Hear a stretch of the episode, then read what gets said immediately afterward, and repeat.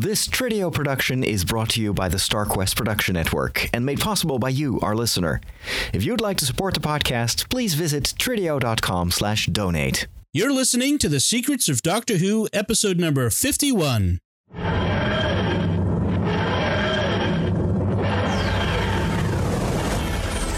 a doctor. I've lived for over 2,000 years.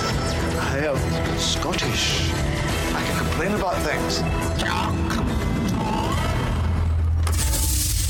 Shush. Hi, I'm Dom Bettinelli, and you're listening to The Secrets of Doctor Who, where we discuss everything about the hit BBC series Doctor Who. Today we're discussing the 1996 Doctor Who TV movie. Joining me today on the panel are Father Cory Sticha. Hi, Father Corey. Howdy. And Jimmy Akin. Hi, Jimmy. Howdy, Dom. So uh, there is a bit of Doctor Who news I'd like to, to, to jump on now. As we're recording this, uh, you're listening to this about uh, three to four weeks after we record this. Uh, we're recording some ahead of time just to kind of these are you know sort of evergreen sort of things. So this may not be and and to get ready for the holidays so we can take a break over them, but still have new content for the listeners. Exactly. We'll take a break and you keep getting good stuff. But uh, that said, the reason I tell you that is is what we present here as news may not be so new by the time you hear it, or it may actually change. Uh, some of this is a bit a rumor. So, but the, there's a bit of uh, uh, reporting going on in the in the British press about the next season of Doctor Who. Um, first, uh, the timing uh, that the next season is rumored to be coming fall of 2018. Um, th- this past episode began in the spring, and, and, some of that has to do with the quirk of British TV programming.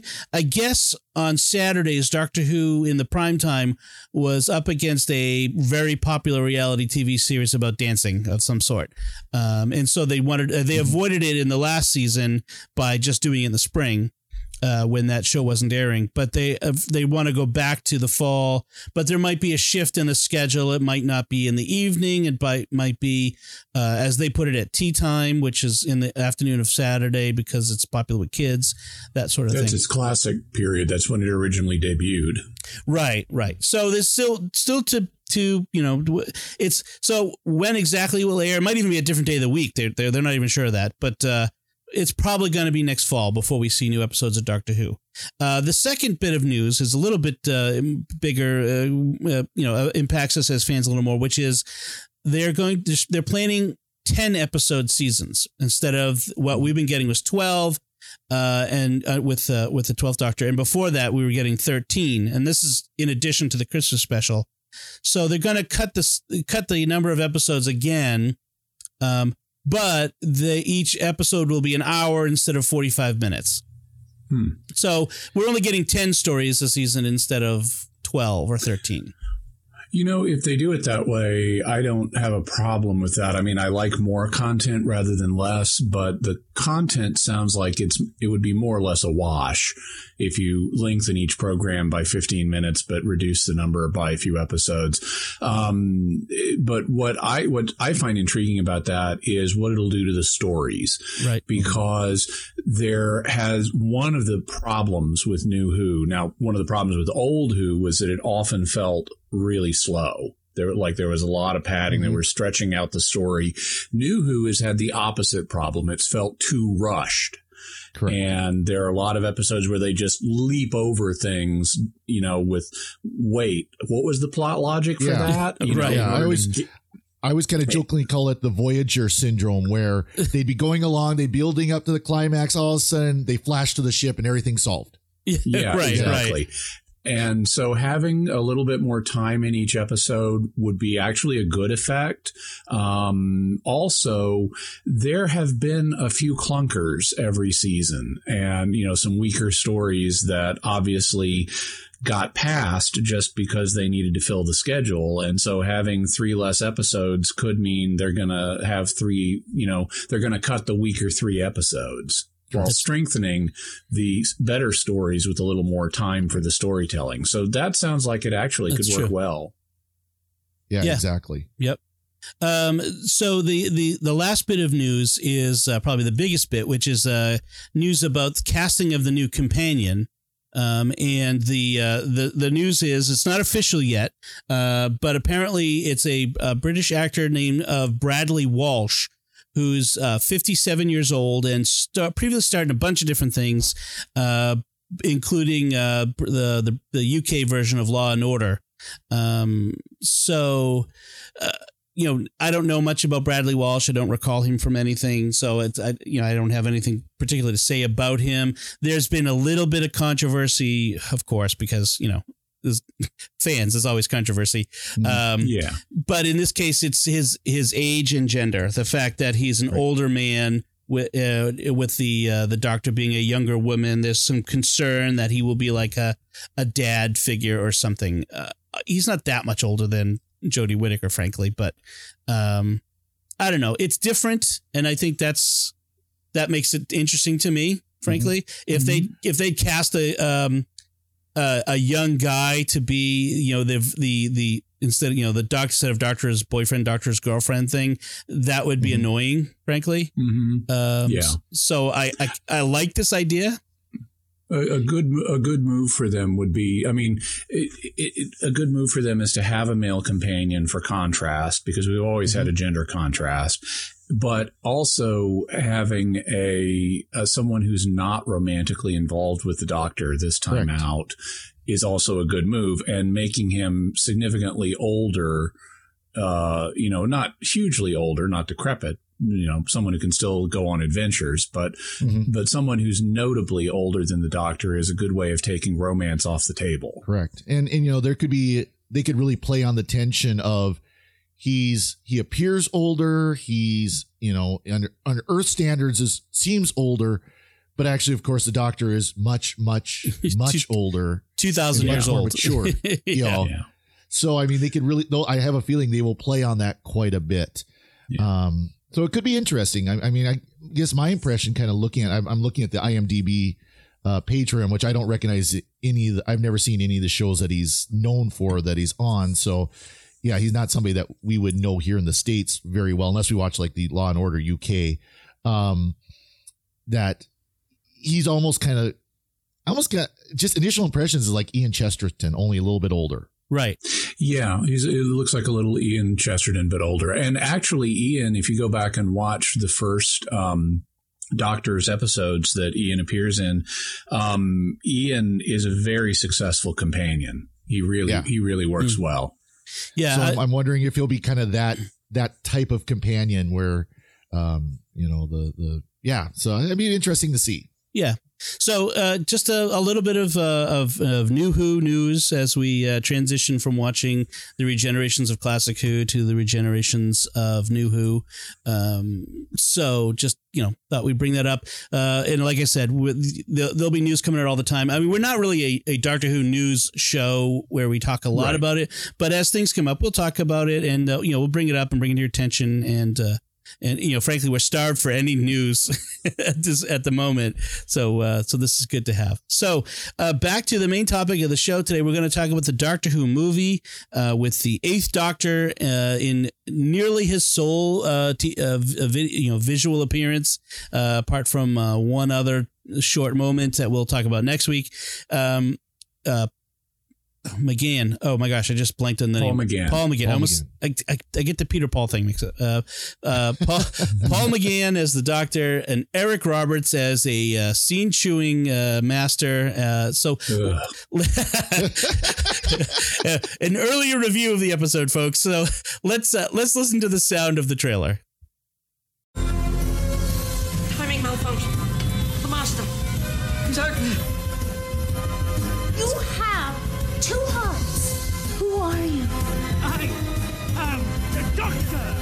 Taken most of my regenerations. By midnight tonight, this planet will be pulled inside out. There will be nothing left. No way. This is his last chance to stay alive, and you know it. What do you know of last chances? More than you.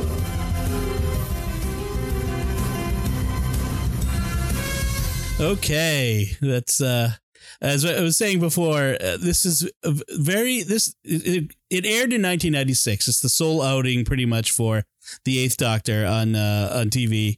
It it aired on Fox uh, in Yes. America, which and was BBC and and BBC. Yes, uh, but for from an American perspective, um, a unique uh, airing. It's the only time it's aired on a broad you know, that Doctor Who, as far as I know, on regular mainstream like broadcast TV. You know, because it's uh, before this, it was it was mostly public television, Right, um, and and and since 2005, it's been um, BBC America. Specialty cable. Yeah. Yeah. and so And there's- I I think mean- sci-fi. It was on sci-fi too. Oh, for a was It was on but- sci-fi for a little while, but again, um, like for broadcast television, I, I think there were some times in the '70s where local broadcasters would do it that weren't PBS, like UHF channels. S- things like that. You know, UHF kids. We're, it was- we're getting yeah. real obscure. No one under 30 knows what UHF Yeah, was. exactly. UHF But was it- the dial that just spun as opposed to clicked. yeah, It was, exactly. it was, it was the 14 dial to- that didn't have anything on it- it. 14 to 83 or something like that were the frequency or the channels. Yeah. But uh you know, for yeah, for the most part, if you watch Doctor Who, Who here in the States before 1996, it was on public television of some sort or another. It was Yes. not on it was not on the big 4, big 3 before it, Big before three. Fox came out. Um yeah, so it was uh and it was a very much a made for TV movie. Let's let's not have any illusions Yes. about this. This Yes. was a made for TV movie and it looks every bit of it. It, like something from the 90s. Uh, very much. Uh, very, This has a look and feel very much of the 90s. And it was among Who fans, it was very, very controversial at the time. I can Yeah. It's funny imagine. to look back at it now, but it, at the time it was extremely controversial because we'll talk about it, but it was very different from any Doctor Who that had come before, at least on TV. Was this being advanced as sort of a possible beginning for a new series? Yes. Yes, Yeah. this was a pilot. Okay. This was a pilot here in and the it, States. and it just Yeah. didn't do well enough to to really be a new series at the time or Correct. They had a whole series Bible written for it, um, which is kind of interesting because the the series Bible they did is actually written. Uh, I mean, in the persona of Chancellor uh, Borusa, who was one of the Doctor's Time Lord uh. Time Lord uh, mentors on Gallifrey, and so you have the series. I mean, they were such fans of the show that they actually wrote the Bible for the show. Hmm. In persona, as if this is a document from Gallifrey. And um and they had you know some basic ideas for what they wanted to do. Uh, one of the things that uh, they were talking about doing was having a kind of season arc which is something that that later becomes a prominent part of doctor who. And the season arc they were talking about was a kind of hunt for the doctor's father ulysses um, but that never made it onto screen and it was just a backdoor pilot and, and didn't do as well as they'd hoped it's interesting. So you know, I, I, like just I'm placing it in time. You know, and in the mindset of of, of uh, people watching it, fans at the time. Right. It was 1996. The most the, the most recent Doctor Who uh, that they'd been able to watch was produced in 1989. Right. It was uh, Correct. uh, Yeah, with Sylvester McCoy. Sylvester McCoy. Yep, and and, And- and- that and was so. we It was, it was a while. It was se- it was so seven years without any Doctor Who, which must have seemed like a long time. But after this movie, now we we go almost a whole decade without more Doctor Who. Correct.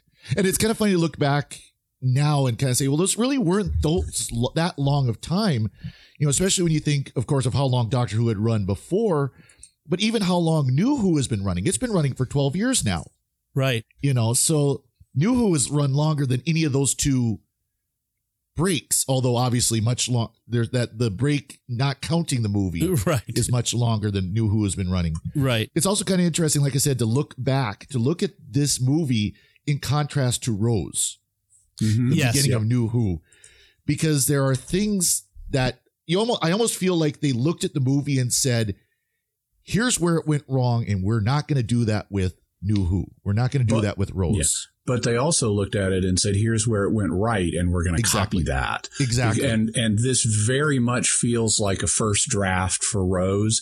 It Mhm. also feels very much like a hybrid between old Who and new Who. And Right. a lot of the things that were controversial about this at the time are actually things that anticipated new Who. Exactly. And today we take them for granted. And so when I look back at it, in light of you know all these years of New Who, it's like you know this is a lot better than than its reputation. I mean, Yeah. it's got some stuff in it that I that I think is lame, like the performance of the Master, but um, especially that his Yeah. denouement is terrible. Yeah. But um, but there's a lot in here that's like you know this isn't bad. This is this a lot of the stuff that was controversial then is like okay that's no big deal. They that becomes part of the show and it and it works fine. Well, Yeah, the, exactly. so to get to kind of get into the show itself, I mean, one of the interesting aspects to me, uh, I intentionally tried to to to, to remain uh, uh to, to to to not know too much about the the sh- the show before watching. I didn't want to be prejudiced uh, in in advance about it one way or the other. But it was surprising to me how much Sylvester McCoy was in this. I mean, he was Yeah. the first twenty minutes, half an hour of this Correct. of this movie was Sylvester McCoy. Uh, yeah. So, real quick, why don't we talk a little just Yeah. for a moment about the production of this? Because the, after Doctor Who was originally canceled, uh, and the BBC just had no love for Doctor Who at this point. I mean, the officials hated it. They'd been wanting to get rid of it for years. They finally did. And there was this pressure from fans to, you know, can we get something? Can, can it come back somehow? And, um, and there was a lot of ambivalence with the BBC. There was a lot of talk about a movie project. And uh, and and that never got off the ground, but there was kind of some competition between the proposed movie project and this proposed series project, and eventually this made it onto the screen. And there's a kind of an interesting backstory to that. If you uh, if you look on the DVD, there's a whole documentary about it. But basically, um, this is this was the sort of the the brainchild, the the love child of an American who producer who was a huge fan of Doctor Who and who happened to be working for Steven Spielberg. And it's only because he was working for Steven Spielberg that the BBC was willing to give him the time of day. Mm-hmm. But it, he had a passion for this project and getting it on the air, and um, and he eventually succeeded. Um, the BBC had like a woman who served as kind of his minder to make sure that it didn't get too far away from from the British version of Doctor Who, um, and then it, it, and there were a surprising number of different corporate entities, including the BBC and Fox and various other parties that all had a hand in this, and that plays a role in why the ending is a little fuzzy. Because as the producer was talking about he was getting so many notes from these different corporate entities about how it needed to work especially at the end. There was no way to harmonize all of the different notes he was getting. And so he just had to accept some and ignore others. Mm-hmm. But he eventually got his his passion project on the air. And so that was kind of a triumph for him um, and that explains some of the things we'll be talking about. One of the things was Sylvester McCoy, because there was a controversy at the time about um, about you know sh- how do you introduce the Doctor? Do you tie this into the previous continuity? And there were some people who thought, no, this should just be a reboot that this should not be tied into previous continuity. Or there was an idea that maybe this should be a different doctor, that um, it's not the same doctor, that it's a kind of his understudy. It's kind of a new doctor taking the place of the old doctor, but without the concept of regeneration. It's just a different person, a different Time Lord. Um, and eventually the producer won out and said, no, no, I want this part of the continuity. I want Sylvester McCoy. But the deal he had to make for that was Sylvester McCoy can, can appear, but he needs to say almost nothing. And they thought, okay, if he's only in the front and he doesn't really say anything, it won't be too confusing for the new viewers but they kind of pressed the limits of that. So they they had him for longer than kind of was anticipated, and then they also gave him a few lines. Uh, but uh, but they they do end up having Sylvester McCoy in it for a substantial period, thus firmly tying it to the previous show. Interesting. So we so we begin this this episode, this movie, with um, a voiceover telling of the Doctor telling us that there was this treaty between the Time Lords and the Daleks, which is kind of bizarre. Uh, We're obviously pre-time war here. Yes, um, where the, the the Master was placed on trial on Skaro and sentenced to ex, uh, to execution uh, for his you know his you know his uh, crimes, uh, numerous as they are. Um, and but his last request is that the doctor carry him back to uh, Gallifrey for burial, and so which so the doctor takes. By, by the way, notice notice the parallels to what happens later with the master because this is the second this is the first of two times now we've had the master an execution of the master that the doctors played a role in because later when uh, whoever it is is trying to execute missy they bring the doctor in for that too to pull the switch on her. Right. Exactly. And, and in both cases the master survives. Yes, uh, one uh, with the uh, the the uh, assistance of the doctor, and one without.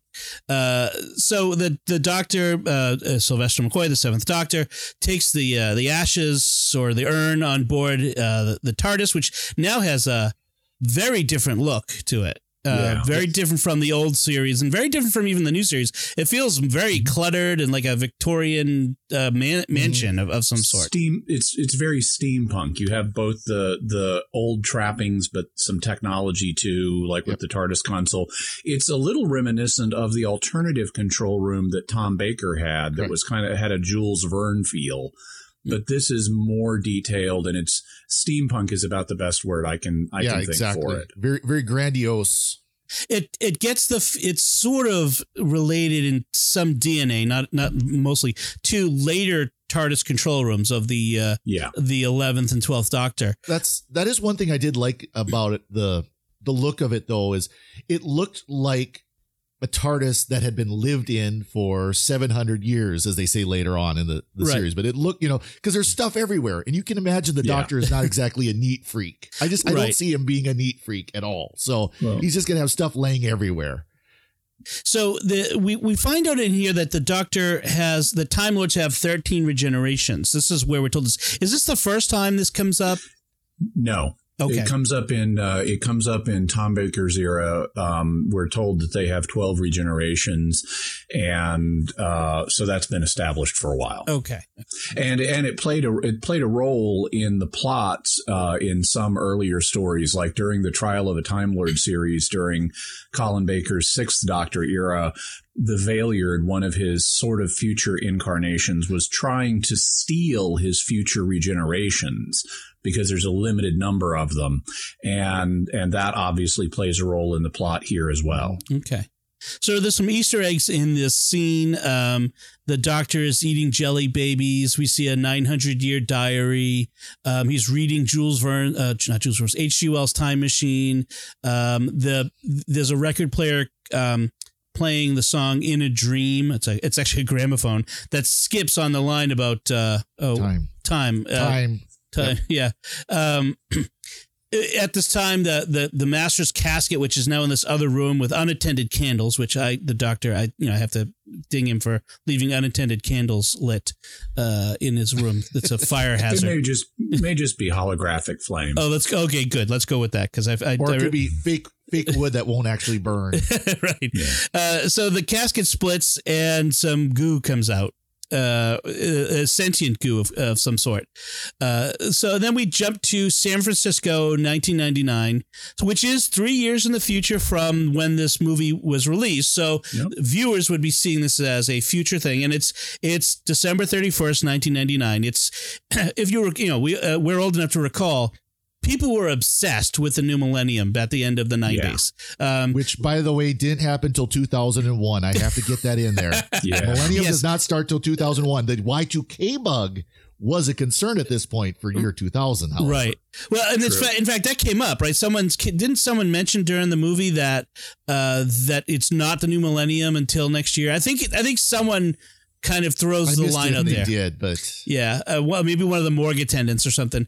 But uh, was, yeah, the only reason why I remember that is I was uh, I was doing computer work at that time and everything, everything yeah. was had to be Y2K compliant or had to put all this money into the Y2K this and Y2K that. And of course, thanks be to God, we got enough work done that it wasn't an issue. But it would have, by 96, it was still a serious concern. Yeah. So, and actually, Actually, there were some uh, some problems. I have a friend who was uh, in Malaysia who was doing uh, you know computer work at the time, and she had to manage a Y2K event mm-hmm. that happened because of non-compliant software, but it happened a year early. Oh, and so it, and when it clicked over into 1999, the the system they had running over in Malaysia wasn't compliant and there was something about the, the dating they were using that caused a cascading Y2K event a year early over there that she had to manage. Yeah. The, I mean, I don't want to get too much into the programming stuff, but I think there was like anything that looked forward, you know, that had a, a one year forward looking sort of stuff mm-hmm. could have, could start to have problems. Um, mm-hmm. so yeah, so Y2K was a big thing. I know people who stockpiled and, and so, so that's one of the reasons I think they chose this this time is because it, you know being a time lord a significant date would be a, they switch over yeah. from the four digits with that end in nine to four digits that end in three zeros. yeah, it's also been common in Doctor Who to set the series slightly in the future. Yes. Mm-hmm. Yep. So we're in San Francisco, which is an, a unique location for Doctor Who at this time. I mean, I don't think they've ever had they ever been in the U.S. even in, a, in Doctor Who? Oh yeah, okay. Yeah, they they went to the U.S. as early as uh, the first Doctor. In fact, one of the one of the most interesting series they did in the first Doctor was called The Gunfighters, and it was basically gunfight at the OK Corral. So the Doctor went to the Old West in Arizona. Oh, okay. So this was set in San Francisco, but filmed in uh, uh, Vancouver. Uh, I know for mm-hmm. certain because some mm-hmm. of the locations they've chose, like the Institute for Science or whatever they called it, uh, was a set that I've seen about a hundred times on Stargate, uh, like yeah. all these all these TV, sci-fi shows that are that are well, filmed in Vancouver and just you know simple things like road signs that are the Canadian standard instead of the U.S. standard, things like that. You know exactly, mm. exactly.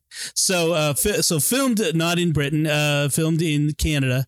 Uh, so the, there's uh, some kind of gang fight. These Asian kids, they uh, we don't ever get an explanation for what's happening. It's sort of this out of the blue. They're being chased by a guy in a car. They kill him, and then they get ambushed. And in the midst of this, there's one kid who's kind of surviving. Um, Lee. Uh, yes, and and in the midst of this, the TARDIS uh, materializes between the kid who's who's about to be shot and the shooters, and the doctor steps out and gets gets gunned down. Um, yeah. kind of kind of skipped a point there because the reason why the TARDIS materialized is the master crawled into the console. Right. The ooze master crawled into the console and caused a critical timing malfunction. Right. Yeah. Right, that's right, and uh, yeah, sent it to this particular date. Um, and I, I don't know if you caught it, but uh, the doctor, the, the the the TARDIS material is right in front of a a billboard for London tourism. I don't know if you caught that. Uh, yeah, it was. It was they're they're definitely playing with the the British and American elements here because of the co-production. Right, right. Uh, so they uh, they there's a lot of like ambulance and, and hospital stuff going on here, but the long story short is they ta- the doctor gets taken to the hospital where, of course, as an alien with two hearts, everything goes wrong. We have this surgeon who's like the best, you know, ca- cardiac surgeon who's trying to perform a procedure on him as if he has one heart, uh, and there are complications, and it. Uh, the thing that the thing that got me is he keeps waking up, sitting up, and grabbing the surgeon despite being anesthetized. Do you think they might like have taken some more precautions, given him some more anesthesia? They just kind of like push him back down and start keep operating. it, was driving, yeah. it was driving me nuts. He's also telling them I'm not human, and in context because they've got a they've got an X-ray of his chest. They've seen the two hearts, right? Um, and they dismissed it as oh, it's a double exposure. Yes. Uh, how that would happen exactly, I don't know because they're on different sides of his chest. Is he moving in the um, middle of the um, X-ray? yeah. Did yeah, you flip exactly. him over? Uh, um, but they've brought in so the the surgeon who's actually doing this procedure is Grace Holloway, and she's the she's going to be the new companion. But um, at least for this, sort adventure. of, yeah sort of. But um but she's she's like been she has not seen the x-ray. She's been called in she was watching an opera with her boyfriend and she's been called in to do the surgery on an emergency basis. And so she's like come straight into the operating theater. She's got her opera dress on under her scrubs and she's unprepared for this surgery. And so you know it kind of explains why she uh she ends up doing what she does. But it, this is the first and so far the only time the doctor has literally been killed by malpractice. right. Mm-hmm. And and it really is malpractice because any heart surgeon ought to look at the darn x-ray before doing right. surgery. Well, and, and the bullets weren't even like that serious. They, well, you know, it was like one in the shoulder and two in his legs, and they got that taken care of. But it was because of this. Oh, his heart rate is going through the roof. We got to figure out what's going on instead of just leaving him alone. Right. In fact, that's the that's the other thing got me is, is that the, the the shooting didn't require the the surgery. It was the meddling due to the weird like heart stuff. Well, the other part that gets me is, is the EKG that's sitting there in the in the uh, operating room is showing one heart rate and one pulse. It's showing yeah. like you what you expect to see, and then it goes flat when he dies. It's like, but it would be showing two. it wouldn't be working pulses. correctly. Yeah, you see yeah, multiple so, spikes when the heart beats. Yeah. So One, the, uh, the, writing, the writing, I think, was suffered a, li- a little bit to this whole sequence. Yeah. I think. By the way, one thing, and I, I don't, I'm not 100% sure on this, but so one thing they established later in the series in the End of Time special, where David Tennant's 10th Doctor regenerates, is that the Time Lord, the heartbeat of a Time Lord typically is the same drumming pattern that we hear in the opening mm. credits of the show the da da da da da da da da da da da da da da da da and so um with the two hearts and so I was listening carefully when they give us a moment of the doctor's heartbeat and it did sound to me like it was da da da da and so, um, so I don't know if they did it intentionally or not, but it did sound to me like like they were using the Time Lord heartbeat from the opening credits. Oh, that's good. That's hmm. good. I mean, it's it sounds like like the, the the you know they they got a couple of details you know right in there. I guess. Um, so the the the uh, Lee, the the kid who who kind of brought the doctor in, uh, there was this weird. I I didn't understand why he went in the ambulance and why he was why they insisted that he knew had to have known the doctor why he didn't just say i found him in the street like this and just and move uh, on. He's he's so lee is a grifter and he's trying to set himself up to either get a reward if the mm-hmm. doctor survives or um, to uh, to get uh, the doctor's possessions and uh, and perhaps inherit from the doctor's estate. And so mm-hmm. Lee is deliberately exaggerating his connection with the doctor to try to make one of those things happen. okay. And we and we and we see that after the doctor dies, where he walks in and is like, "Oh, is this his stuff? I'll I'll take it to his parents. Bye." You right. Know? I mean, just yeah. like he's he's so concerned about that bag of stuff. Yeah. Okay. All right. I, I get I get that. They didn't really explain it too much, but that's I mean it's a it's a good it's a it's a it makes sense. It's logical. Yeah. Uh, by by the way, yeah. notice so Lee is kind of the other sort of companion in this episode, and uh, one of the things that occurred to me uh, in looking at Lee and Grace is they have elements of things we see later on in the series. Um, Lee is a lower class guy, you know, kind of shady. And that's in some ways, he's similar to Mickey. Mm-hmm. Um, Grace is a doctor and that's similar to Martha Jones, who was a doctor. Mm-hmm. And then in this episode, we have some romance between the doctor and Grace. And romance is something that the doctor later had with Rose and River Song.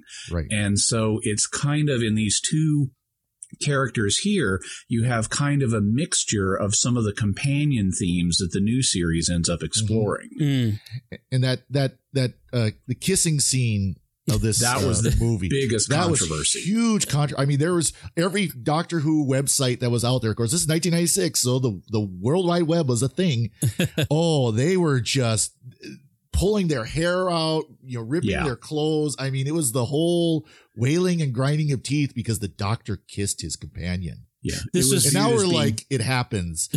yeah it was viewed as being as being you know totally out of character for the doctor and sort of unprofessional you know to have a kind of like mm, you know you've got this person they're traveling with you they're kind of in a vulnerable position and for the doctor to kiss a companion you know it's kind of a little bit exploitative potentially Mhm. and so fans really went nuts about that. Although, if you think about it, the doctor, even though they kind of pretended for a long time that he was, you know, romanceless, uh, he had a granddaughter from the very beginning. Yeah. But but then there was such a drive to make him and and everybody on the show asexual that um it, until they fell in love and left, you know, at the end of their companion arc um, which happened frequently. But there was such a drive to make the doctor and everybody else sexless to communicate to the viewing audience nothing is going on here.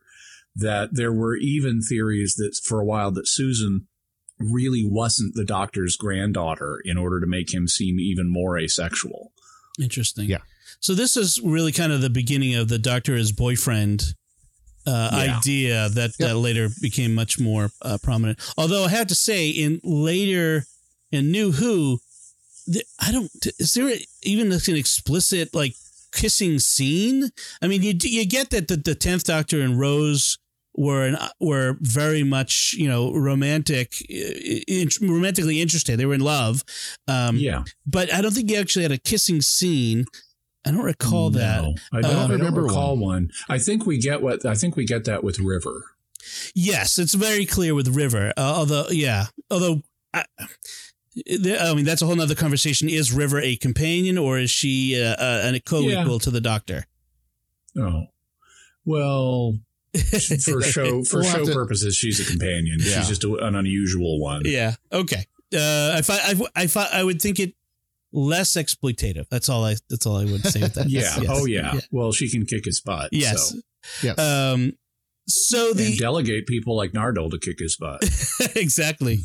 and knows Um, how to run the TARDIS better. But anyways, meanwhile, the uh, meanwhile the the master, who is now a gla- uh, a glass snake, um, crawls out of the TARDIS uh, through the the keyhole in it, or did that already, uh, and into the uh, clothing of uh, one of the paramedics, and just long story short, ends up entering the body of this paramedic uh, while he's asleep and taking over his body.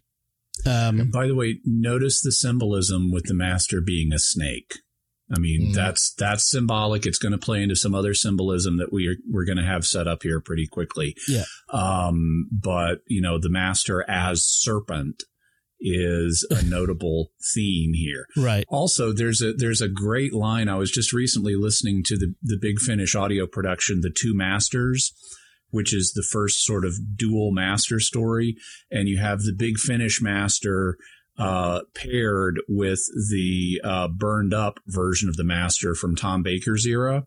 Hmm. And he's commenting at one point, Oh, of all the other versions of myself I have to get stuck with, why couldn't it- have been the Velveteen guy or the snake? That's good.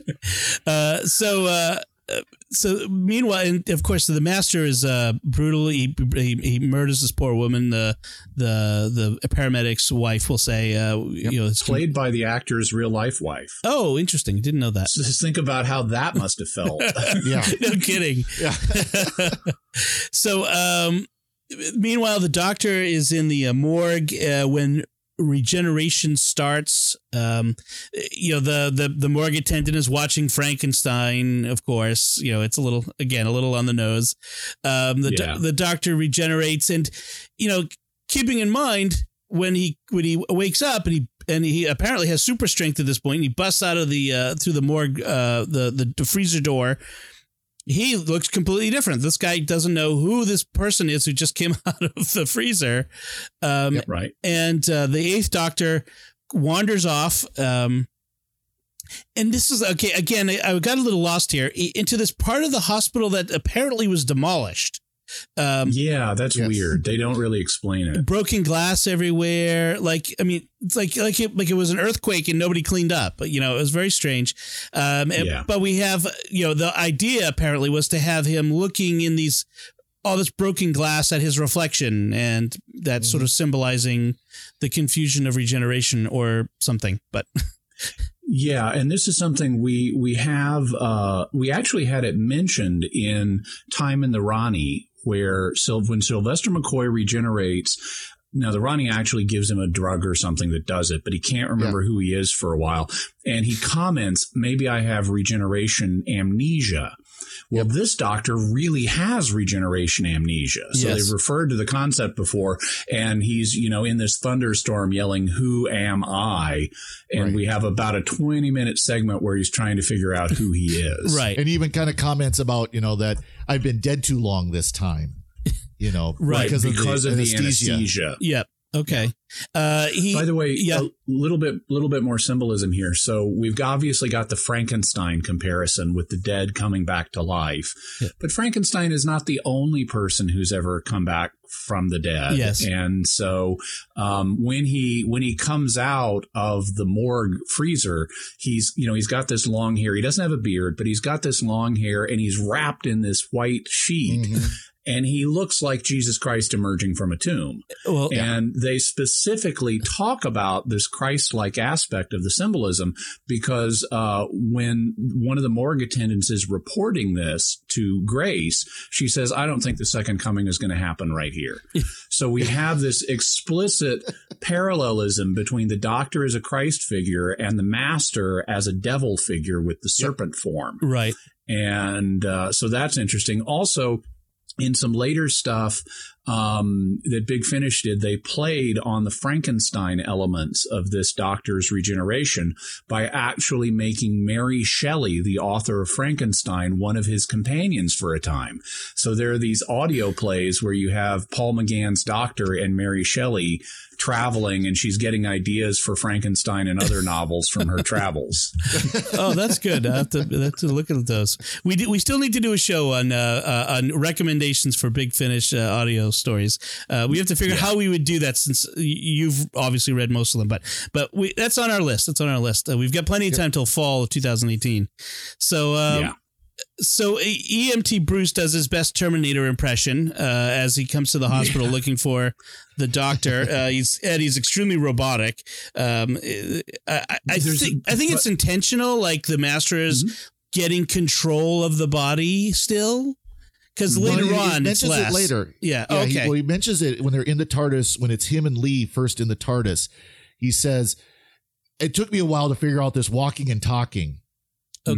Mm-hmm. All right. So, there's also the Terminator stuff is not wasn't originally intentional. I mean, it looks like it was because he really does seem very much like Arnold Schwarzenegger in the Terminator.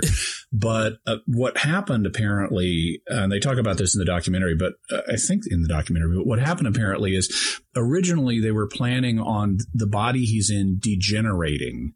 mhm. And they even have a little bit of that, like where he's talking to a nurse and he's peeling off one of his fingernails Yeah. And the makeup effects were causing the actor to have skin problems. Also, he has these green eyes that show he's possessed by the master, Yeah. and they're like glowing green eyes. And the uh, the contact lenses for those were causing lots of eye problems for him. And so their solution was to put on dark glasses, so he didn't have to wear the contact lenses.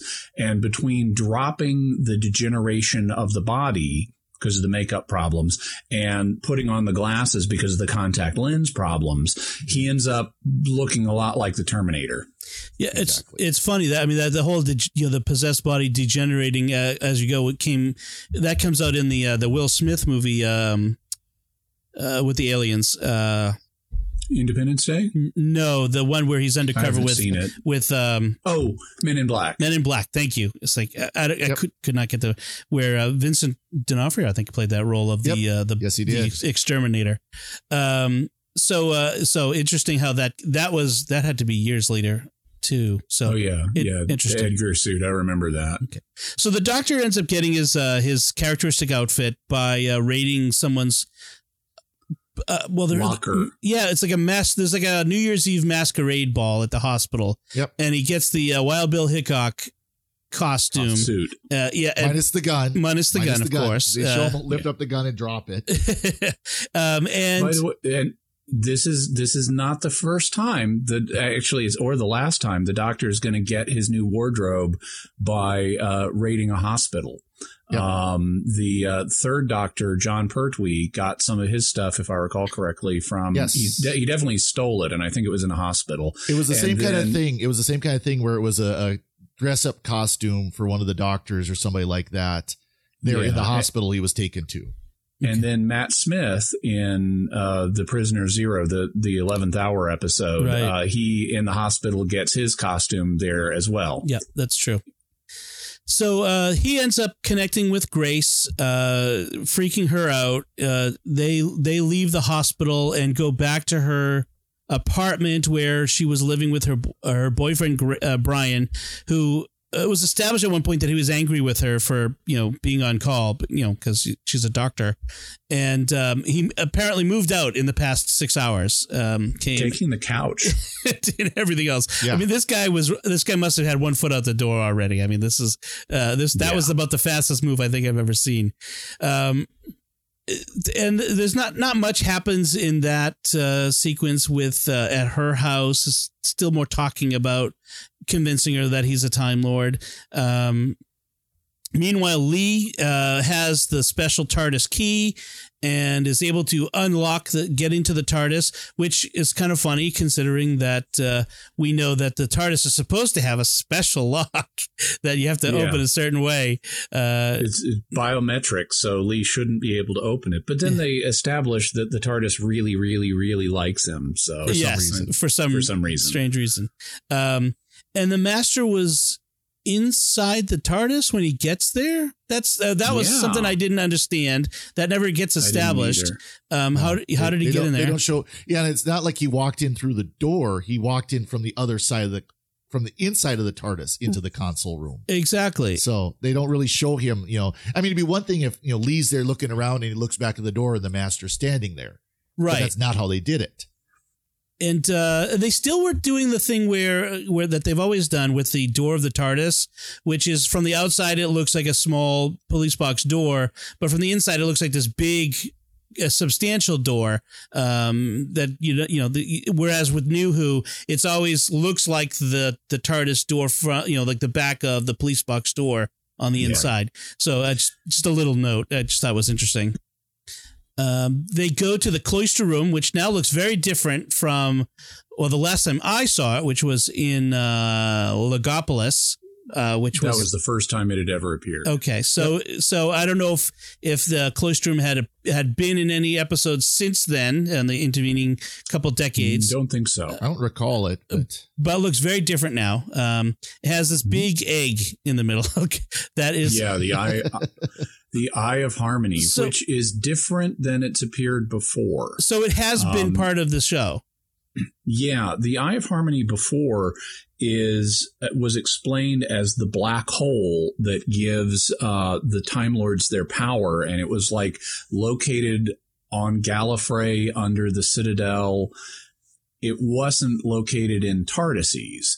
And if I'm conjugating TARDIS correctly with the proper Latin inflection uh, or Latin ending, um, the Tardai. No, tar, well, tard um e uh, well anyway um the they later kind of follow up on it though because in Matt Smith's era there's the episode Journey to the Center of the TARDIS where we get to see another version of the Eye of Harmony which is like a giant sun inside the TARDIS that Matt Smith explains as a supernova in the process of collapsing into a black hole sort of frozen in time that powers the TARDIS. And so even though the original Eye of Harmony uh, is was explained as what powers Time Lord civilization, it seems that the Eye of Harmony may multi-locate and be present in each Time Lord TARDIS as well as being on Gallifrey.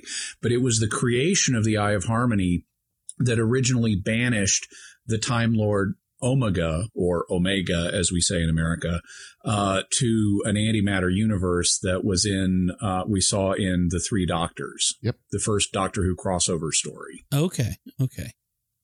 So uh, at this point, the the the master makes some claims, uh, to probably I guess to convince Lee that he's the good guy. Um, one of them is that the doctor stole all his regenerations, and Mm-hmm. another is that the TARDIS belongs to the master. Um, Right. Which is pretty good deception, actually, to Yeah. try to set Lee up for helping the master. Right, and and you know to to be fair, Lee has been um, uh, hypnotized by the green glowing eyes of the master, apparently, um, into into helping him. Uh, the the doctor gets all kissy with Grace in the park, um, which actually sounds like a song. Scandal. it's scandalous. Um, and And, and this is not like passionate kiss. This is like sudden impulse kiss, like what Carrie Fisher does to Luke Skywalker Yeah. for luck. right, You know, this is this was you know he re- finally remembered who he was, and just in the excitement and you know just yeah Yeah. So it, it wasn't. By the- sorry. But there's also a neat bit because he's still, you know, kind of finding his footing, so to speak, after his regeneration. And he's put on these shoes that belong to Grace's boyfriend. And at first they don't fit, but then his feet like regenerate, grow into them. And he's just so delighted that Yeah. he, he all of a sudden, and she says, What? And he says, These shoes fit perfectly. And it's that same kind of childlike weirdness that we get later on about, ooh, new kidneys. Oh, I don't like the color. Yeah, exactly. the sudden post regeneration non sequitur, but he's delighted over the new shoes and realizing who he is and gives Grace a peck on the mouth. Okay, okay. So, um, and this at this point causes, for some reason, the master to kind of connect with the doctor. Uh, he sees the seventh doctor, then he sees uh, the eighth doctor, and then sees through his eyes. And this causes him to announce the doctor is half human. Yet another controversy from this show. Yeah. this is the other big one. Okay, so wh- wh- what's what's the deal here? Is the doctor half human, or is this another deception? They leave it ambiguous. They imply here that he is half human, and apparently the, on his mother's side, and that Yeah. was apparently going to be part of the story for the ongoing series. Of he, he's they're looking for his Time Lord father Ulysses, but he's on Earth because of his he's had this fascination with Earth because that's where his mom is from, and they never they never pay this off. They they they they ignore it assiduously after this because it was so unpopular with the fans. But it does explain why he's so obsessed with Earth, and they actually hint at it um, in um, Hell Bent, the uh, one of the last Peter Capaldi episodes with uh, Clara Oswald, where it's the payoff of the whole hybrid arc, and you have this uh, scene set in the far future of Gallifrey where it's all in ruins, and the Doctor is there talking with Ashildr or me about what the hybrid is, and one of the things she hints at is that his fascination with Earth could imply he's a hybrid half human. Interesting. And so they they later hint about this. So it's not completely ignored later on, but it is largely ignored. Interesting. So it's a possibility Oh, also for the future. it's a possibility. Yeah. Also, there have been one of the other lines. By the way, um, Grace asks him at one point if he can like become another species, and he says yes, but only when I regenerate.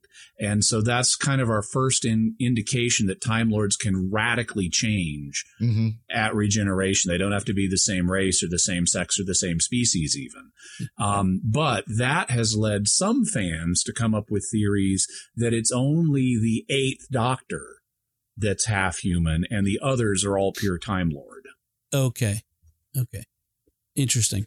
Um, I could see, I could see a, like a retcon theory for that where the, Yeah. the operation caused an interruption and he was re- regenerated more human or something. Yeah. Uh, Had well, some and- Grace and we- DNA in him or something. Yeah. So And she's talk- actually the mother he's Yeah. kissing, which is even more George Lucasy weird. Yeah. that would be. well, we, we we talked about something like that with the fifth Doctor. That you know, the theory is reason why he had the the celery was because it it turns purple and gases are poisonous to him.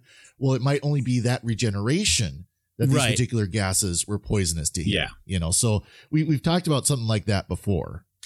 So, I mean, the rest of the the, the movie kind of jumps along along a uh, uh, an action track. We we get this idea that the Doctor needs a beryllium atomic clock to fix the eye of harmony and the and the time errors caused by the the Master's fiddling inside the uh, the console of the TARDIS. and and and that's not completely mindless technobabble. Ber- uh, some atomic clocks do run on beryllium isotopes. yes, yes. And Um, there just happens to be a brand new atomic beryllium atomic clock being started up in San Francisco that night, and Grace just happens to be on the board of directors of this particular, particular Institute of Technology and Research or whatever ITAR, I think is what it was. acronym. Yeah. What a what Right. a coincidence. what a coincidence! What a and set so, of coincidences. yes, they uh, they th- there's a scene where they're uh, at a, at the scene of a, of a traffic accident involving chickens, and they they they hijack this policeman's um, motorcycle, and and it's. They get his gun, and Grace shoots the gun, and they conv- and they get the, the guy to give them. And I'm thinking, like, what? Like, uh, do none of the other policemen at the scene of this accident do they not care that a gun has Yeah. been shot? Like, it's, it's it was really tough. I mean, he's the It's- doctor does this thing where he holds the gun to himself and holds himself hostage, and you know, sort of the silliness uh, bits uh, I, and I like that. Yeah. You know, the Yeah, doctor. It is surprising when the doctor, you know, has the gun and suddenly points it at himself and holds himself hostage. That's funny. Right, Yeah. right, Uh, and he did offer him a jelly baby too. That was the other part of Yes. that that he did. Um, there's a whole chase scene between uh, Lee and the master in an ambulance and the the motorcycle. Uh, Lee knows a shortcut, and they get to the institute first. Um, the doctor and Grace go through some machinations to get a piece of the the atomic clock. Um, they uh, oh, there was some part of the uh, in the um, in the chase. I just uh, another part where I had to shake my head was this. They're you know the they they go down this side street and there's two trucks driving side by side, one on the wrong side of the road, right next to each other. And I'm thinking. Why are you doing Yeah, this? exactly. Why would they be driving like that? Uh, Well, because you have to pull off a so stunt. Well, yeah, but here in California, we do have a lot of roads that are unidirectional and you have multiple lanes. It, so, I, I mean, I'd have to look at the scene again, but you do have There like, was- there was a double yellow. lane roads. There was a Oh, double okay. yellow. Yeah, uh, it was it was Okay. supposed to be one lane each direction, and but these two Okay. trucks, one was passing the other one he shouldn't have been, or It's something. I, I like he tells Grace to inhale. yeah, Yeah. the I, I now this is the part where because of the or at least according to the producer because of all the interference from the different corporate entities that were messing with the ending this is where it starts to get mushy Yeah. in the writing and um and there are some some lame stuff in the action sequence i don't mind the action itself Mhm. um, I'm not generally a fan of action sequences because it means nothing and the plot is going to advance until the action is over correct. but um but the action here is okay but there are little stupid things in here like out of nowhere grace during the action sequence declares to the universe i finally meet the right guy and he's from another planet It- which i guess is some executive's idea of a funny line that they just Yeah. wanted shoved into this into the show for no apparent reason Yeah. um, but they haven't done anything to set that up adequately. And it's just out of context here in this action sequence. So, you know, Well, there's a, eh, there's another one like that where, like, out, again, out of nowhere, you have the TARDIS on the street and the, the doors open, and you have a police bike that just kind of drives in and then drives out, and that's it. It's and it's not the doctor on the a police comedy bike. scene. Yeah, Yeah, it's just Right. someone said, "Hey, you know what would be funny is if someone rode a motorcycle in and out of the TARDIS," um, which actually I saw another version of that last night. My wife and I watched uh, um, uh oh no that was no Day no of the Doctor. no yeah we it's in Day of the Doctor. my wife and I watched Angels Take Manhattan, but yeah, that's in Day of the Doctor, Oh. which we'll talk about next week, where Clara rides the motorcycle into the TARDIS, which is still a bad idea because there's not Yes, a lot of room to stop. Uh, nevertheless, um, we'll talk about that next week. Uh, so yeah, we have this weird thing of the the bike. They come, they get this this necessary part of the beryllium clock. They get back to the TARDIS. They don't have the key, but apparently the Doctor hides a key above the letter P uh, in the police box sign. Uh, that she, she Yeah. the evilist are up to find.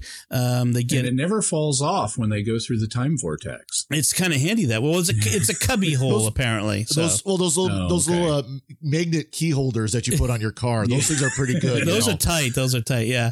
The uh, Sticks to wood. the doctor manages to close the Eye of Harmony, but the Earth is still in danger. Um, they have to take the TARDIS back to a time before the eye was opened. Um, but the TARDIS now doesn't have any power, so on and so forth. Uh, the Master shows up, um, and in and out over the top weirdo Doctor Strange costume. yeah, well, and in fact, the Doctor makes a a point of saying that he, you, you you took you took the time to get to to get changed, and the Master has a you know a comeback on it, which was uh, not very clever comeback, but No. I mean, it was it was meant to look like the Time Lord outfits from the old series. You know, that kind of Sort that, of. sort of, but not quite. Where they've got the shoulder pads with the thing that arches up, and yeah, it was He said something about know. dressing for the occasion or something. exactly. Yeah, and this is this is where the master's acting is really painful. This, I mean, it's kind of been you know eh, up to now, but here the master gets really over the top supervillain campy. Yeah. Mhm. There's um, um a moment. Uh, the doctor is strapped into some sort of torture device that holds his eyes open. Um, it looks a lot like uh, uh, Grace is possessed and hypnotized by the doctor, by the master. I'm sorry, and he has her put this crown of thorns on the doctor, sort of Yeah, extending the the It- it devil look- Christ metaphor. It looks like a crown of thorns made out of nails. Yes. And so you have see, definitely more Christ imagery here. Um, And oh, and when they strap him up in in the machine to steal his regenerations, he's got his arms spread, and it's it's you know with the crown of thorns and the arms spread, it's definitely a crucifixion image. Yes, definitely. Um, so disasters start to let's see. Well, well um, I'm trying to trying to keep track of all the all the things that are happening. Everything's kind of coming fast, and like you said, kind of confusing. Um, Yeah, the master taunts So the doctor and removes his influence on Grace as he kisses her, then forces her to look into the eye. And the reason he's done that, so we should back up a couple of things. Uh, one of them, the reason there's dramatic tension at this point is not just that the doctor's regenerations are going to be stolen. It's that for some reason the Earth is going to be sucked into the Eye of Harmony as a black hole at midnight exactly if the doctor doesn't fix all this. Right. So it's it, they've amped up the stakes to the whole world, um, and for no apparent reason, the master has snapped Lee's neck. So Lee can't look into the Eye of Harmony to open it, and and the master then possesses Grace to force uh, possesses Grace, but he um, after he's foolishly killed Lee for no reason, he needs Grace to be able to look at into it to open the Eye of Harmony because apparently the TARDIS really, really, really likes any full-blooded human. Um, Right. The the the master explains the doctor has never been able to open it because he's ha- only half human. So apparently the TARDIS really, really, really likes full-blooded humans, and the master needs to unpossess Grace so her eyes will be normal and she can look into it and open the Eye of Harmony, allowing the master to steal all of the doctor's regenerations before the Earth is sucked into a black hole. Right. Got all that? Uh, Yeah, Well, that's what's happening in this scene. So meanwhile, Grace, the doctor sends Grace to go to the control room to hotwire the TARDIS, which she apparently As knows if- how as to if do. Grace can do that. yeah. Well, don't you know all you do with hotwire a vehicle is just grab two random wires and touch them together, and that's what does it. and so the master, let's see, uh, Grace manages to start the, the TARDIS one second before midnight because all things when there's a countdown, all you always Yeah. uh, get things done one second left. Um, by the by the way, right before that happens, that we have what appears to be a prayer from the doctor. Because he's he's up there in the torture device, everything's going to Hades, and everything's about to fall apart. And he says alone. So he's not talking to the master. He's not talking to Grace. He's not talking to Lee, who's dead. Alone, he says, This can't be how it ends. Stop this, please. And that's, and, and just taking that on its face, it looks like the doctor is praying. That's a Hmm. good point. That's a good point. Um, which is also another perhaps connection to biblical imagery from the cross. You know, the Mhm. where Yeah. Jesus' last words from the cross. Uh, Grace returns to the cloister room and frees the doctor, but then the master comes and attacks them both, uh, kills Grace. Um, the doctor and the master struggle, and the master falls in. And true to form, To- he rejects Into the eye of harmony. I'm sorry, into the eye of harmony.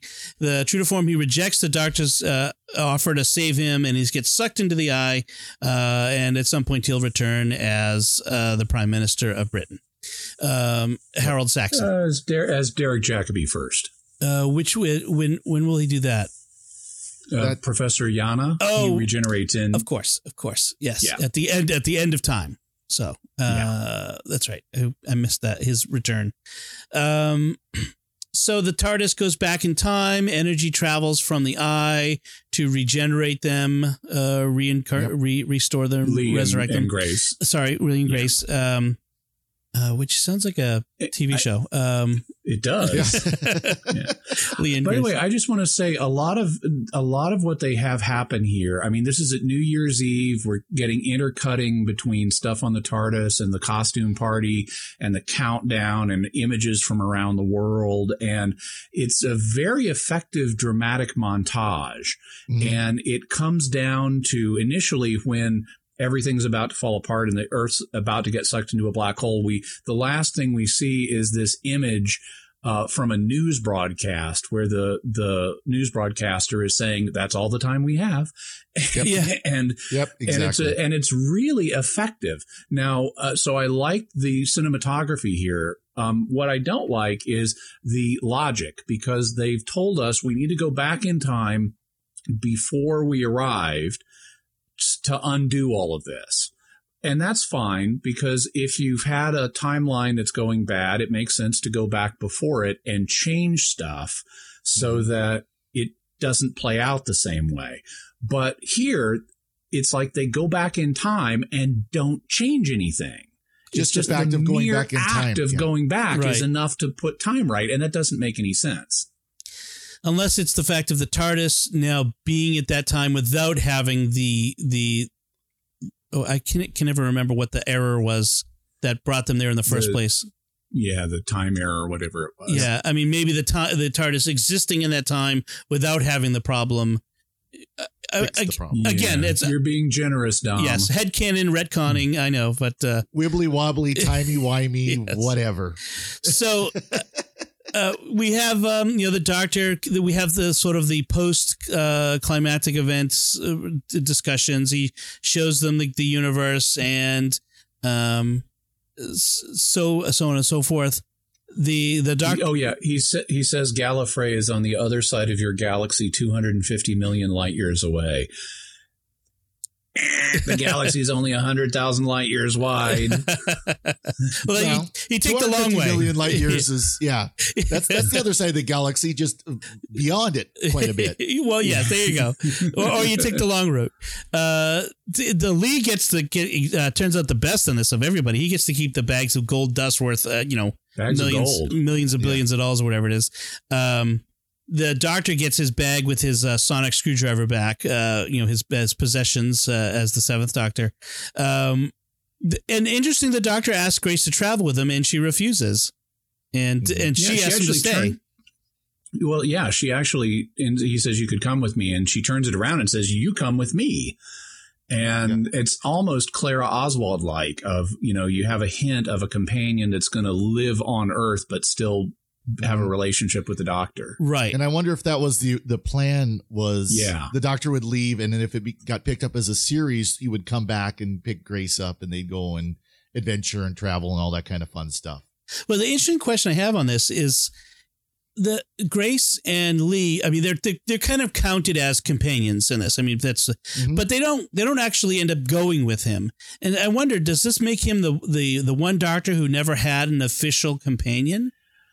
The definition of companion is sort of flexible, but it's generally considered that if you if you're if you're teamed up with the doctor in an adventure and you travel in the TARDIS, you count as a companion. And they both do travel with the TARDIS, with the doctor in the TARDIS. Okay, all right. It's it's long enough to technically be true, and then for them to be exposed to the time vortex. If if you're exposed to the time vortex, you're a companion. Let's put it that way too. That's another way to put it, I guess. Um, all right, and then uh, the doctor goes off on his new adventure. Um, he we we just end with him settling back into the armchair in the TARDIS control room, picking up the time machine by H.G. Wells again, uh, and the. Uh, the, the gramophone record starts skipping again, and then he says, "Oh no, not again!" And we end uh, on that note. Um, and then we presumably we're going to get more adventures that never came, except Yeah. in uh, some Big Finish uh, audio productions, right, Jimmy? Yes, yeah, and them, there- actually, the a lot of them. The Eighth Doctor was the Doctor for the current Doctor for like nine years. Oh wow! and they made a lot of stuff, and they still make stuff with Paul McGann. Um, they recently had him teaming up with River Song, for example, and uh, he became one of the most popular doctors in Big Finish. That's fun. That's funny. It's it's kind of cool. Uh, a- again, I mean, I- there's not enough hours in the day for me to, to catch up with all of that stuff. Uh, come coming at this very late in the game. But of course, we're not done with the Eighth Doctor because we will be talking about him Next, week. Yeah, that's right. Next, that's right. yeah. So, uh, By the way, a, f- a few little tidbits Yes. uh, that I wanted to mention. So, another weird, unexplic- inexplicable thing. At one point, the doctor, who's never looked into the Eye of Harmony before because he's never opened it, says, If I look into the eye, my soul will be destroyed. so, just where does that come from? Yes. Um, then on the other we also have Douglas Adams line, life is wasted on the living.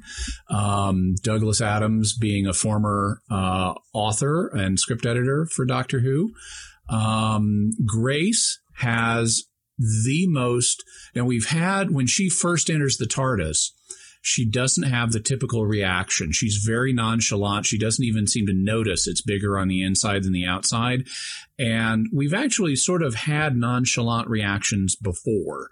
Um, when Sergeant Benton first comes aboard the TARDIS, he's like, totally, he's just staring. And the doctor says, Aren't you going to comment on how it's bigger on the inside? And he says, oh, I thought that was obvious. Um, so we've had nonchalant reactions before, but Grace actually understands what why it's bigger and makes a comment about, oh yeah, that explains the dimensional anomaly when we cross the See, threshold. I thought she was being sarcastic there. I thought she was just, you know, being kind of like the sarcastic techno babble. And the doctor's like, yeah, you're actually right. You know, oh, that's kind of how I read that one. You know, it's like, oh yeah, of course it is. Cause you felt the dimensional transference as you went through the, like, oh yeah. either either way, I like her reaction. And of It's course, a creative turn. Lee, Lee had the, the, the classic though. Wait Yeah. a second. It runs out, runs around, it runs back in. Yeah, yeah. in, in terms of the episode overall, I I think uh, Paul McGann is a really likable doctor. Yeah. Um, and I like the fast paced nature of this show. It's definitely faster paced than the stories that preceded it. Um, I don't think that it's just a bad story, despite its flaws. I think it's an entertaining story. I think it's badly placed in the Mhm. series history. Mhm. It wasn't a good story for a reboot Right. because it's too much old Who. You know, like with all the Sylvester McCoy stuff, Right. it, it it's to introduce it to a brand new American audience that's never seen it. But it's not an. But it, it's also too much new Who to please the longtime fans, Right. and so it, it was kind of placed awkwardly in the history of the series. I think who it's really for is us today, fans of both classic and new Who. Who appreciate the elements of both mm-hmm. of it, yeah. of both aspects of it, and can view it in context as a kind of transitional episode between the old series and the new right. series. I yeah, I agree with Jimmy uh, well, on a lot of that because I rem- I re- watched it when it first aired, and I absolutely hated it. Mm. I mean, I thought it was terrible. And when I was watching it last night to to review for this podcast, it's you know it really isn't as bad.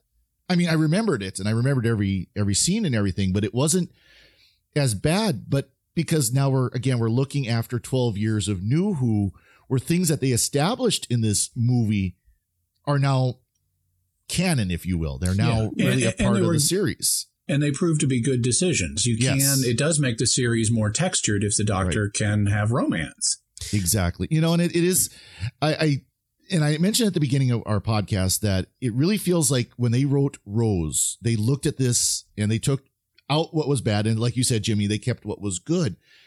And I just, you know, comparing this to Rose, you're right, Jimmy. I mean, this was not a good reboot episode. If anything, this was just a, hey, let's throw a bone to the old Who fans, but we got to pull some new stuff in.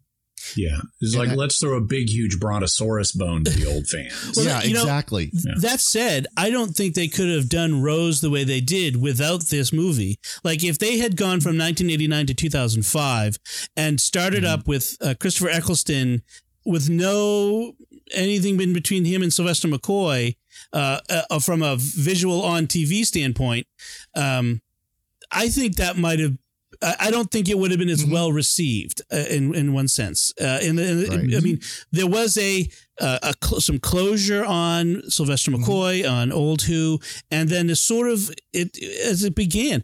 Uh, that said, I, I think it was a good idea for Rose to not include a classic doctor and for not to, to to not have a regeneration at the beginning. Right. I, I think it, no, I, I, I think it started the way it should have. Um, no, I agree, and, and that's and that's one of the things I think they learned from this series is we need to start from scratch. Yeah, we need to start mm-hmm. from a blank slate. And yes, of course, New Who, as we know now, has brought in more and more and more and more of the old elements. Uh, Steven Moffat, of course, uh, has done a lot of that, bringing in classic Who into New mm-hmm. Who. Right. Um, but from the start, it literally the only elements from Classic Who was the TARDIS and the Doctor. Right. And the sonic screwdriver. And the sonic you know, but it was very, very, very, very little that from the continuity before, but then they brought in the element of the Time Lords and in the Daleks, yeah, there and the Daleks, and slowly started bringing these elements back in. And I think that was the right approach that this movie did not do. I agree. I agree. Good. All right. Uh, you know, the, the movie didn't include Daleks. I mean, include the Master. Um, I wonder if it we would. had their voices. What's that? We had their voices at the beginning when they're sentencing the Master to death. Yeah. Mm. I, I, I'm curious if it would have been. If I mean, I know the the Master was a, was um, a key you know villain from the classic era. The Daleks might have been the more popular villain. I wonder if that would have changed it, uh, the reception to this, if it had been Daleks instead of the Master. Uh, a story about Daleks um, here. Uh, it, it it it would. Um, I think that it. I think it works better with the master than the Daleks, though, because the, the I mean, imagine an American audience that's never seen Doctor Who before and what's this show about? Right. Well, exactly. if I'm if I'm dealing with a bunch of these pepper pots that apparently you know are stuck on the ground, even though they're not really, um, it could it, it they're just so visually unusual, right?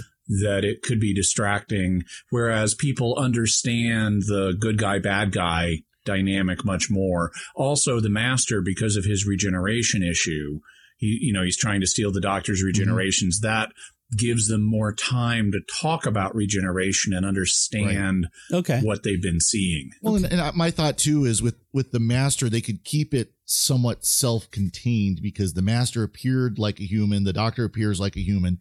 You don't have this element of all of a sudden you're introducing these strange creatures where all the crowds have to react. You know, Most Yeah. people who are in that that car wreck or in that the the backup from the car accident, they you know would have had no clue that something really really odd was going on, Right. other than a bunch of chickens were running around the highway. You know, but but with the Daleks, you would have had to have the crowd scenes where they're running away from the Daleks and exterminate, exterminate, and all that. You didn't have to have that. There could have been a lot of the background people blissfully unaware of what's going on in the main plot. Okay. You know, so Good. So I think um, we've we've kind of said our piece on this. Uh, you know, what do you think of the uh, the the 1996 Doctor Who TV movie starring Paul McGann? Um, I, I you know, the, this is uh, controversial among fans. Were you did you like it? Did you not like it? Um, by the way, if you want to see it, um, I was able to get it on iTunes. Uh, I, I I purchased it on iTunes. Um, uh, Amazon has it too. Okay, Amazon has it too. Okay, good. Um, so you can you can get it online uh, in different places. It's not on BritBox. Uh, that's that was that, that only has the BBC stuff.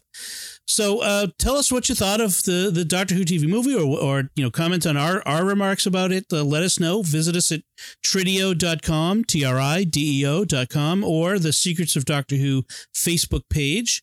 Uh, leave us some feedback. Send us an email to uh, Doctor Who at sqpn.com. You can even send us some voice feedback uh, using your, your computer or even uh, the voice memo function on your smartphone and email it to that address. You can find links to all our personal social media and websites on our show notes on trideo.com.